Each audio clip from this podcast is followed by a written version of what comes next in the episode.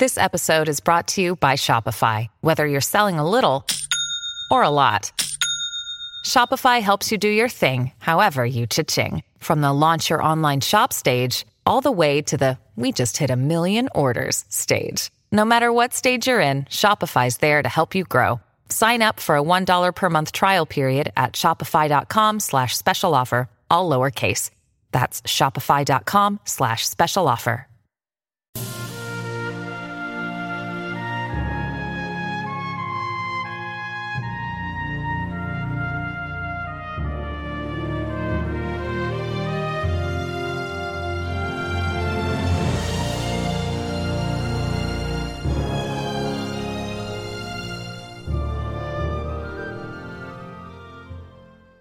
Welcome back, everyone, to 1001 Greatest Love Stories and the final chapter of Marie by H. Rider Haggard. Chapter 21 The Innocent Blood. Our story begins. After I had been taken away, it seems that the court summoned Hernan Pereira and Henri Marais to accompany them to a lonely spot at a distance, where they thought that their deliberations would not be overheard. In this, however, they were mistaken, having forgotten the fox like cunning of the Hottentot, Hans. Hans had heard me sentenced, and probably enough feared that he who had also committed the crime of escaping from Dingaan might be called on to share that sentence. Also, he wished to know the secret counsel of these Boers, whose language, of course, he understood as well as he did his own. So, making a circuit up the hillside, he crept towards them on his belly as a snake creeps, wriggling in and out between the tufts of last year's dead grass, which grew here in plenty, without so much as moving their tops. At length he lay still in the center of a bush that grew behind a stone not five paces from where they were talking, whence he listened intently to every word that passed their lips. This was the substance of their talk that for the reasons I have already mentioned, it would be best that I should die at once. Sentence, said the commandant, had been passed, and could not be rescinded, since even if it were, their offense would remain as heavy in the eyes of the English authorities. But if they took me to their main camp to be retried by their great council, possibly that sentence might be rescinded, and they be left individually and collectively to atone for what they had done. Also, they knew that I was very clever and might escape in some other way to bring the English, or possibly the Zulus, upon them, since they felt convinced that Dingaan and I were working together for their destruction, and that while I had breath in my body, I should never cease my efforts to be avenged. When it was found that they were all of one mind in this matter, the question arose what should be done? Somebody suggested that I should be shot at once, but the commandant pointed out that such a deed, worked at night, would look like murder, especially as it violated the terms of their verdict. Then another suggestion was made that I should be brought out of my house just before the dawn on pretense that it was time to ride, that then I should be given the opportunity of escape and instantly shot down, or it might be pretended that I had tried to escape, with a like result. Who, they urged, was to know in that half light whether I had or had not actually attempted to run for my life, or to threaten their lives, circumstances under which the law said it was justifiable to, shoot a prisoner already formally condemned to death. To this black counsel they all agreed, being so terribly afraid of a poor English lad whose existence, although most of them did not know this, was to be taken from him upon false evidence. But then arose another question. By whose hand should the thing be done? Not one of them, it would seem, was anxious to fulfill this bloody office. Indeed, they one and all refused to do so. A proposal was put forward that some of their native servants should be forced to serve as executioners. But when this had been vetoed by the general sense of the court, their counsels came to a deadlock. Then, after a whispered conference, the commandant spoke some dreadful words. Hernando Pereira and Henri Marais, he said, it is on your evidence that this young man has been condemned. We believe that evidence, but if by one jot or one tittle it is false, then not justice, but a foul murder will have been committed, and his innocent blood will be upon your heads forever. Hernando Pereira and Henri Marais, the court appoints you to be the guards who will bring the prisoner out of his house tomorrow morning, just when the sky begins to lighten. It is from you that he will try to escape, and you will prevent his escape by his death. Then you must join us where we shall be waiting for you, and report to us the execution. When Henri Marais heard this, he exclaimed, I swear by God I cannot do it. Is it right or natural that a man should be forced to kill his own son in law? You could bear evidence against your own son in law, Henri Marais. answered the stern faced commandant. Why then cannot you kill with your rifle one whom you have already helped to kill with your tongue? I will not. I cannot, said Marais, tearing at his beard. But the commandant only answered coldly, You have the orders of the court, and if you choose to disobey them, we shall begin to believe that you have sworn falsely. Then you and your nephew will also appear before the Great Council when the Englishman is tried again. Still, it matters nothing to us whether you or Hernando Pereira shall fire the shot. See you to it, as the Jews said to Judas who had betrayed the innocent Lord. Then he paused and went on, addressing Pereira. Do you also refuse, Hernando Pereira? Remember before you answer that if you do refuse, we shall draw our own conclusions. Remember, too, that the evidence which you have given, showing that this wicked Englishman plotted and caused the deaths of our brothers and of our wives and children, which we believe to be true evidence, shall be weighed and investigated word by word before the Great Council. To give evidence is one thing, and to shoot the traitor and murderer another, said Pereira. Then he added with an oath, or so vowed Hans, Yet why should I, who know all this villain's guilt, refuse to carry out the sentence of the law on him? Have no fear, Commandant. The accursed Allan Quatermain shall not succeed in his attempt to escape tomorrow before the dawn. So be it, said the Commandant. Now, do all you who have heard these words take note of them. Then Hans, seeing that the council was about to break up, and fearing lest he should be caught and killed, slipped away by the same road that he had come. His thought was to warn me, but this he could not do because of the guards. So he went to the Prinsloo's, and finding the Vrouw alone with Marie, who had recovered her mind, told them everything that he had heard. As he said, Marie knelt down and prayed, or thought for a long while, then rose and spoke. Tante, she said to the Vrouw, one thing is clear, that Allan will be murdered at the dawn. Now, if he is hidden away, he may escape. But where and how can we hide him? asked the Vrouw, seeing that the place is guarded. Tante, said Marie again, at the back of your house is an old cattle kraal made by Kaffirs, and in that cattle kraal, as I have seen, there are mealie pits where those Kaffirs stored their grain.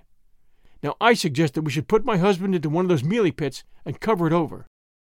There the Boers might not find him, however close they searched. That is a good idea, said the Vrouw. But how in the name of God are we to get Allan out of a guarded house into a mealie pit? Tante, I have a right to go to my husband's house, and there I will go. Afterwards, too, I shall have the right to leave his house before he is taken away. Well, he might leave it in my place, as me, and you and Hans might help him. Then in the morning the Boers would come to search the house, and find no one except me. That is all very pretty, answered the Vrouw. But do you think, my niece, that those accursed vultures will go away until they've picked Allan's bones? Not they, for too much hangs on it. They will know that he cannot be far off, and slink about the place until they've found him in his mealie hole or until he comes out. It is blood they are after, thanks to your cousin Hernan, the liar, and blood they will have for their own safety's sake. Never will they go away from here until they see Allan lying dead upon the ground. Now, according to Hans, Marie thought again very deeply. Then she answered, There is a great risk, Tante, but we must take it. Send your husband to chat with those guards, and give him a bottle of spirits. I will talk with Hans here and see what can be arranged. So Marie went inside with Hans, as he told me afterwards, and asked him if he knew of any medicine that made people sleep for a long while without waking. He answered, Yes. All the colored people had plenty of such medicine. Without doubt he could get some from the Kaffir who dwelt upon the place, or if not, he could dig the roots of a plant that he had seen growing near by, which would serve the purpose. So she sent him to procure this stuff. Afterwards she spoke to the Vrouw Prinsloo, saying, My plan is that Allan should escape from our house disguised as myself. But as I know well, he will not run away while he has his senses, seeing that to do so in his mind would be to confess his guilt. I propose to take his senses from him by means of a drugged drink. Then I propose that you and Hans should carry him into the shadow of this house, and when no one is looking, to the old grain pit that lies but a few yards away, covering the mouth of it with dead grass. There he will remain till the Boers grow tired of searching for him and ride away. Or if it should chance that they find him, he will be no worse off than he was before. We'll return with the final chapter of H. Rider Haggard's Marie right after these sponsor messages. Hey, it's Kaley Cuoco for Priceline. Ready to go to your happy place for a happy price? Well, why didn't you say so? Just download the Priceline app right now and save up to 60% on hotels. So, whether it's Cousin Kevin's Kazoo concert in Kansas City, go Kevin, or Becky's Bachelorette Bash in Bermuda, you never have to miss a trip ever again. So, download the Priceline app today. Your savings are waiting. Go to your happy place for a happy price. Go to your happy price, Priceline. Ohio, ready for some quick mental health facts? Let's go. Nearly 2 million Ohioans live with a mental health condition.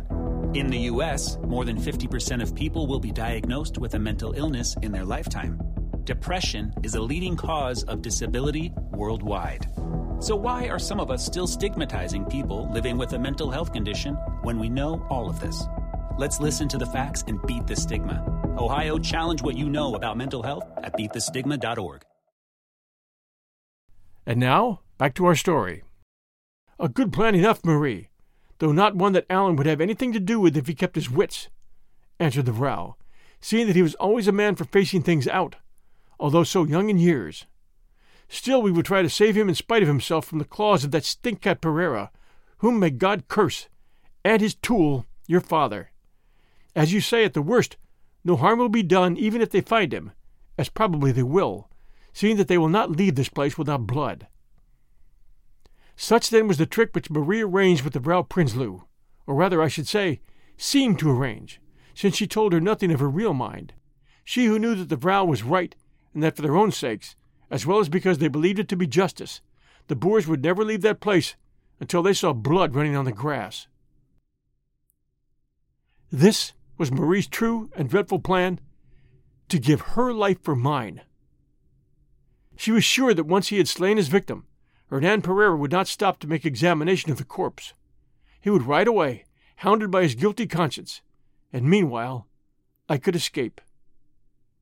She never thought the thing out in all its details. She was maddened with terror and had no time. She only felt her way from step to step, dimly seeing my deliverance at the end of the journey. Marie told the Vrouw Prinsloo nothing, except that she proposed to drug me if I would not go undrugged. Then the Vrouw must hide me as best she could, in the grain pit or elsewhere, or if I had my senses about me, let me hide myself. Afterwards she, Marie, would face the Boers and tell them to find me if they wanted me. The Vrouw answered that she had now thought of a better plan. It was that she should arrange with her husband and son and the Meyers, all of whom loved me, that they should rescue me, or if need be, kill or disable Pereira before he could shoot me. Marie replied that this was good if it could be done, and the Vrouw went out to fight her husband and the other men. Presently, however, she returned with a long face, saying that the commandant had them all under guard.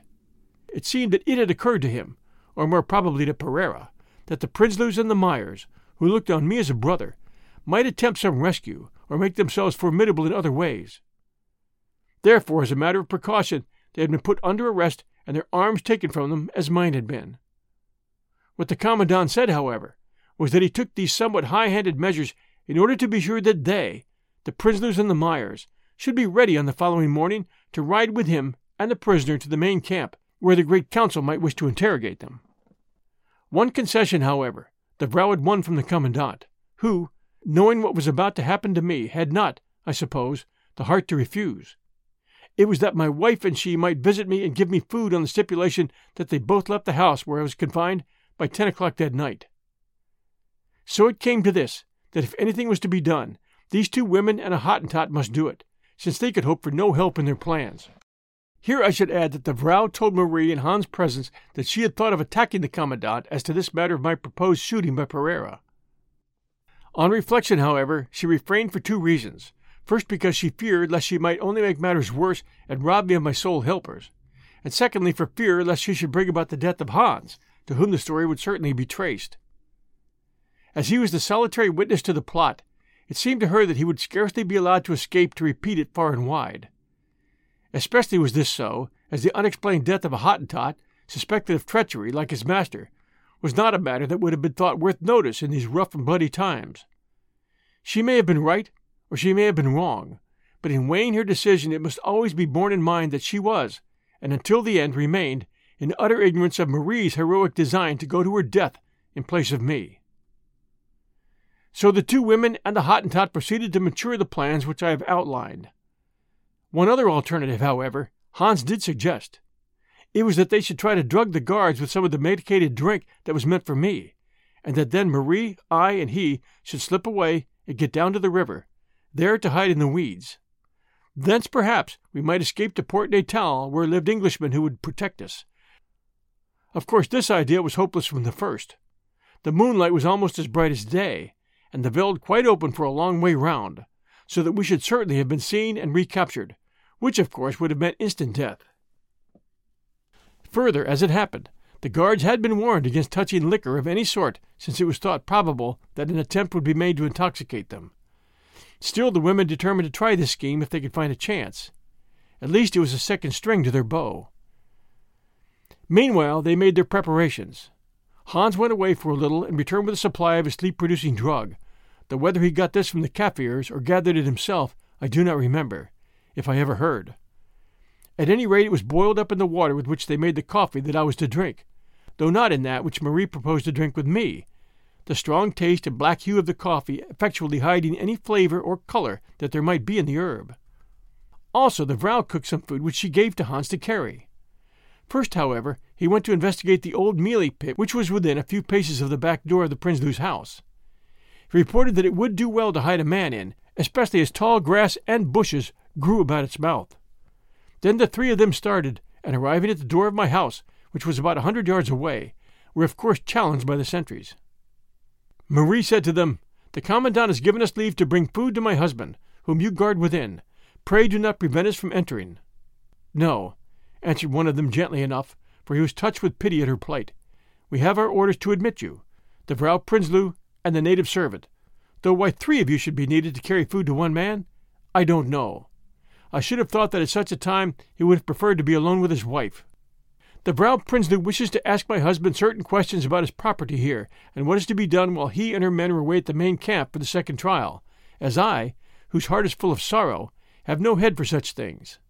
Also the Hottentot must have orders as to where he's to get a horse to ride with him. So pray let us pass, Mynheer. Very good. It is no affair of ours, Vrouw Quatermain. Stay, I suppose that you have no arms under that long cloak of yours? Search me if you will, Mynheer, she answered, opening the cloak, whereupon, after a quick glance, he nodded and bade them enter, saying, Mind, you are to come out by ten o'clock. You must not pass the night in that house, or we shall have the little Englishman oversleeping himself in the morning. Then they entered and found me seated at a table preparing notes for my defense and setting down the heads of the facts of my relations with Pereira, Dingaan, and the late Commandant Retief. Here I may state that my condition at the time was not one of fear, but rather of burning indignation. Indeed, I had not the slightest doubt but that when my case was retried before the Great Council, I should be able to establish my complete innocence of the abominable charges that had been brought against me. Therefore it came about when Marie suggested that I should try to escape I begged her almost roughly not to mention such a thing again. Run away? I said. Why, that would be to confess my own guilt, for only the guilty run away. What I want is to have all this business thrashed out and that devil Pereira exposed. But, Allan, said Marie, how if you should never live to have it thrashed out? How if you should be shot first? Then she rose, and having looked to see that the shutter board was fast in the little window place and the curtain that she had made of sacking drawn over it, returned and whispered, Hans here has heard a terrible tale. Tell it to the boss, Hans.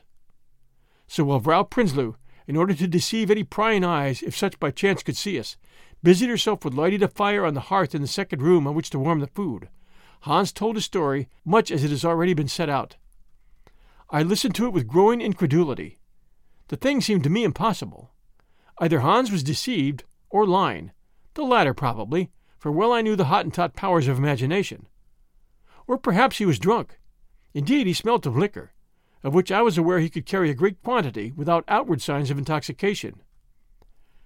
I cannot believe it, I said when he had finished. Even if Pereira is such a fiend, as is possible, would Henri Marais, your father, who at any rate has always been a good and God fearing man, consent to work such a crime upon his daughter's husband, though he does dislike him? My father is not what he was, Allan, said Marie. Sometimes I think that his brain is gone. He did not speak like a man whose brain is gone this afternoon, I replied. But let us suppose that this tale is true.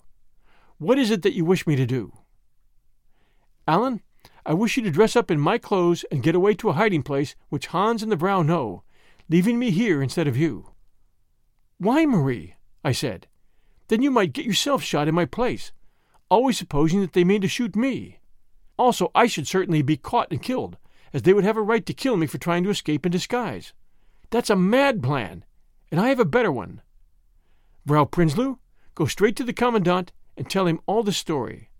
Or, if he will not listen to you, scream it out at the top of your voice so that everyone may hear, and then come back and tell us the result. Of one thing I am sure, that if you do this, even if there was any thought of my being shot tomorrow morning, it will be abandoned. You can refuse to say who told you the tale. Yes, please do that, muttered Hans, else I know one who will be shot. Good, I will go, said the Vrouw, and she went, the guards letting her pass after a few words which we could not hear. Half an hour later she returned and called us to open the door. Well? I asked. Well, she said, I have failed, nephew. Except those sentries outside the door, the commandant and all the Boers have ridden off, I know not where, taking our people with them. That's odd, I answered, but I suppose they thought they had not enough grass for their horses, or heaven knows what they thought. Stay now, I will do something. And opening the door, I called to the guards, honest fellows in their own way, whom I had known in past times. Listen, friends, I said. A tale has been brought to me that I am not to be taken to the big camp to have my case inquired of by the council, but I am to be shot down in cold blood when I come out of this house tomorrow morning. Is that true? Allemachte, Englishman, answered one of them. Do you take us for murderers? Our orders are to lead you to the commandant wherever he may appoint. So have no fear that we shall shoot you like a Kaffir. Either you, or they who told you such a story, are mad. So I thought, friends, I answered, but where is the commandant, and where are the others? The Vrouw Prinsloo here has been to see them, and reports that they are all gone. That is very likely, said the Boer. There is a rumor that some of your Zulu brothers have come across the Tugela again to hunt us, which, if you want to know the truth, is why we visited this place. Well, the Commandant has taken his men for a ride to see if he can meet them by this bright moonlight. Pity he could not take you too, since you would have known so well where to find them, if they are there at all. Now please talk no more nonsense to us, which it makes us sick to hear, and don't think that you can slip away because we are only two, for you know our roers are loaded with slugs, and we have orders to use them. There, I said when I had shut the door. Now you have heard for yourselves. As a thought, there is nothing in this fine story, so I hope you are convinced. Neither the Vrouw nor Marie made any answer, and Hans also held his tongue.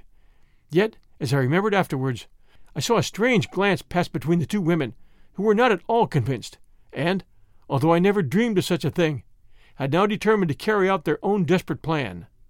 But of this, I repeat, the Vrouw and Hans only knew one half. The rest was locked in Marie's loving heart. Perhaps you are right, Allan, said the Vrouw, in the tone of one who gives way to an unreasonable child. I hope so, and at any rate, you can refuse to come out of the house tomorrow morning until you are quite sure. And now let us eat some supper, for we shall not make matters better by going hungry. Hans, bring the food.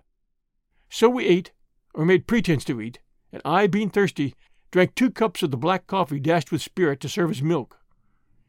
After this I grew strangely sleepy, the last thing I remember was Marie looking at me with her beautiful eyes that were full, ah, so full of tender love, and kissing me again and again upon the lips. I dreamed all sorts of dreams, rather pleasant dreams on the whole. Then I woke up by degrees to find myself in an earthen pit shaped like a bottle and having the remains of polished sides to it. It made me think of Joseph, who was let down by his brethren into a well in the desert. Now, who on earth would have let me down into a well, especially as I had no brethren? Perhaps I was not really in a well. Perhaps this was a nightmare. Or I might be dead. I began to remember that there were certain good reasons why I should be dead. Only, only, why should they have buried me in woman's clothes as I seemed to wear? And what was that noise that had wakened me? It could not be the trump of doom, unless the tramping of doom went off like a double barreled gun. I began to try to climb out of my hole, but as it was nine feet deep and bottle shaped, which the light flowing in from the neck showed, I found this impossible. Just as I was giving up the attempt, a yellow face appeared in that neck, which looked to me like the face of Hans, and that arm was projected downwards. Jump if you are awake, boss, said a voice. Surely it was the voice of Hans, and I will pull you out. So I jumped and caught the arm above the wrist. Then the owner of the arm pulled desperately, and the end of it was that I succeeded in gripping the edge of the bottle like hole, and with the help of the arm, in dragging myself out. Now, boss, said Hans, for it was Hans, run! Run before the Boers catch you. What Boers? I asked sleepily. And how can I run with these things flapping about my legs? Then I looked about me, and although the dawn was only just breaking, began to recognize my surroundings. Surely this was the Prinsloo's house to my right, and that, faintly seen through the mist about a hundred paces away, was Marie's, and my own. There seemed to be something going on yonder which excited my wakening curiosity. I could see figures moving in an unusual manner, and desired to know what they were doing. I began to walk towards them, and Hans, for his part, began to try to drag me in an opposite direction, uttering all sorts of gibberish as to the necessity of my running away. But I would not be dragged. Indeed, I struck at him until at last, with an exclamation of despair, he let go of me and vanished. So I went on alone. I came to my house, or what I thought resembled it, and there saw a figure lying on its face on the ground some ten or fifteen yards to the right of the doorway, and noted abstractedly that it was dressed in my clothes. The Vrouw Prinsloo, in her absurd night garments, was waddling toward the figure, and a little way off stood Hernan Pereira, apparently in the act of reloading a double barreled gun. Beyond, staring at him, stood the lantern faced Henri Marais, pulling at his long beard with one hand and holding a rifle in the other. Behind were two saddled horses in the charge of a raw Kaffir, who looked on stupidly. The Vrouw Prinsloo reached the body that lay upon the ground dressed in what resembled my clothes, and bending down her stout shape with an effort, turned it over. She glared into its face, and then began to shriek. Come here, Henri Marais, she shrieked. Come, see what your beloved nephew has done. You had a daughter who was all your life to you, Henri Marais.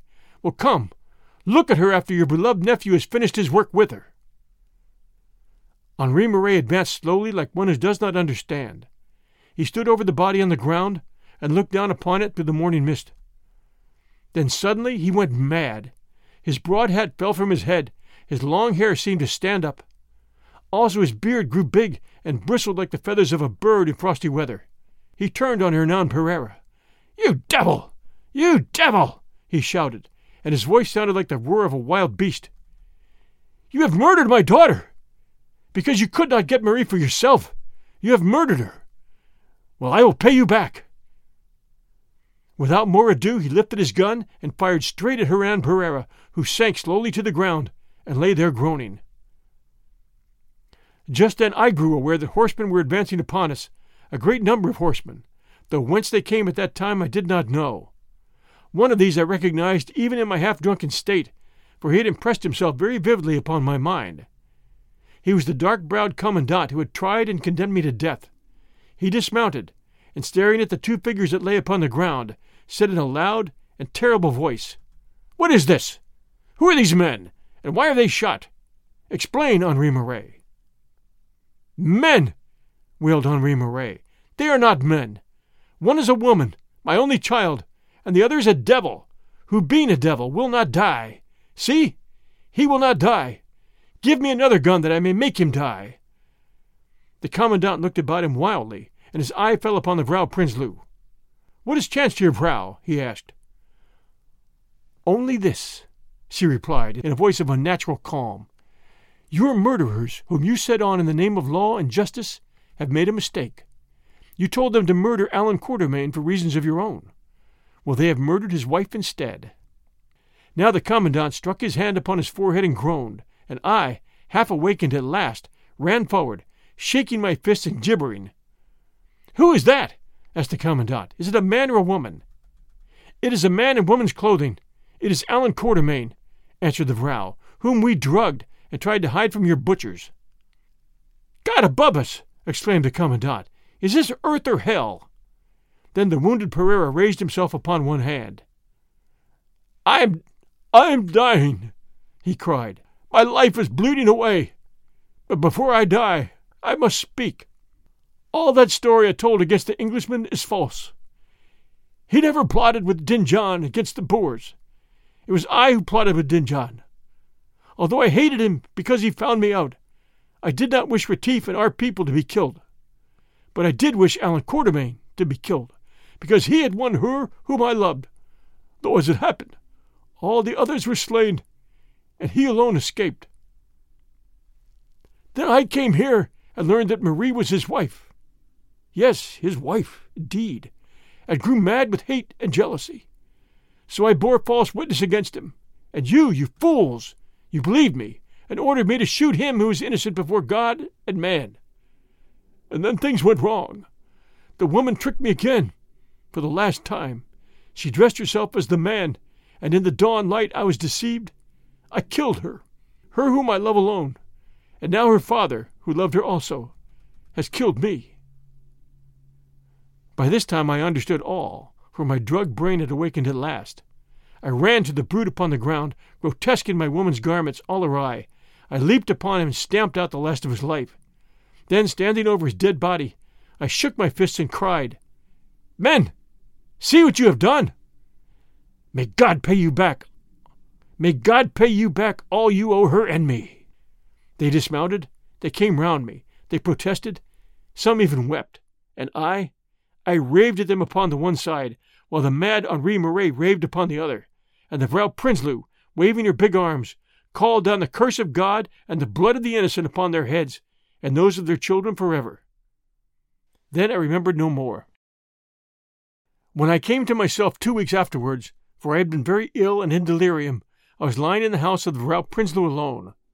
The Boers had all gone, east and west and north and south, and the dead were long buried.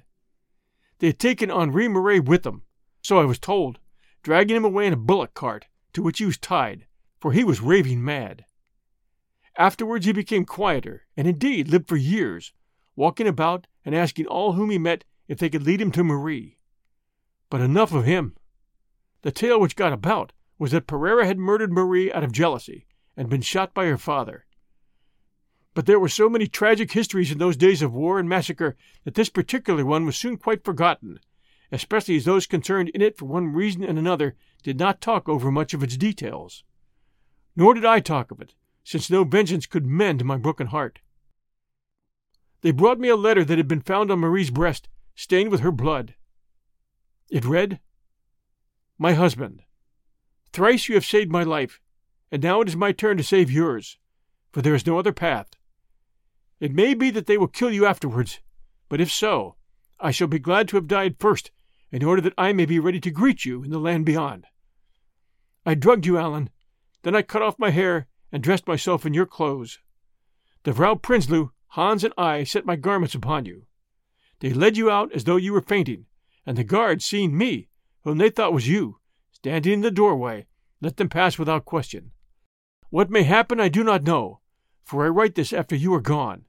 I hope, however, that you will escape and lead some full and happy life, though I fear that its best moments will always be shadowed by memories of me.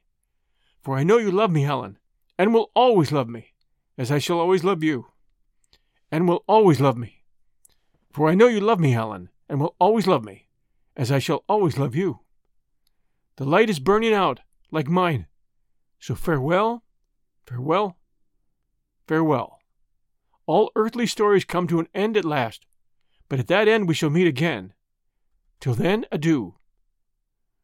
Would that I could have done more for you, since to die for one who is loved with body, heart, and soul is but a little thing. Still, I have been your wife, Allan, and your wife I shall remain when the world is old. Heaven does not grow old, Allan, and there I shall greet you. The light is dead, but oh, in my heart, another light arises. Your Marie. This was her letter. I do not think there is anything more to be said. Such is the history of my first love. Those who read it, if any ever do, will understand why I have never spoken of her before, and do not wish it to be known until I, too, am dead, and have gone to join, and have gone to join the great soul of Marie Marais. Signed, Allan Quatermain. Thanks for joining us, everyone, for this fantastic story, Marie, by H. Rider Haggard. Those of you who stayed with us, I know, had to have enjoyed this story. It was the first time for me, and I enjoyed it very, very much. Please do take a moment, if you will, to send us a review for 1001 Greatest Love Stories. Please do share our show with others. Stay safe, and we'll be back soon.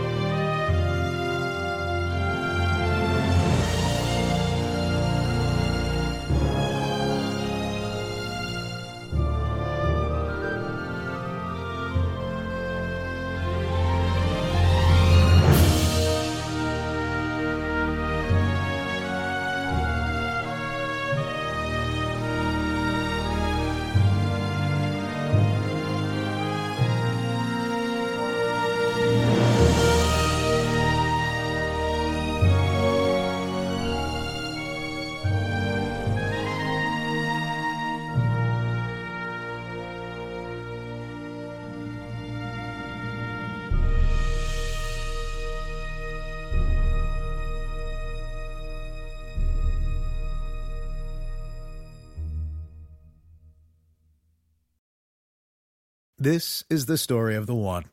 As a maintenance engineer, he hears things differently.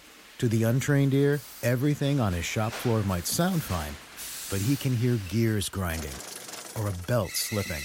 So he steps in to fix the problem at hand before it gets out of hand. And he knows Grainger's got the right product he needs to get the job done, which is music to his ears. Call, clickgranger.com, or just stop by. Granger, for the ones who get it done.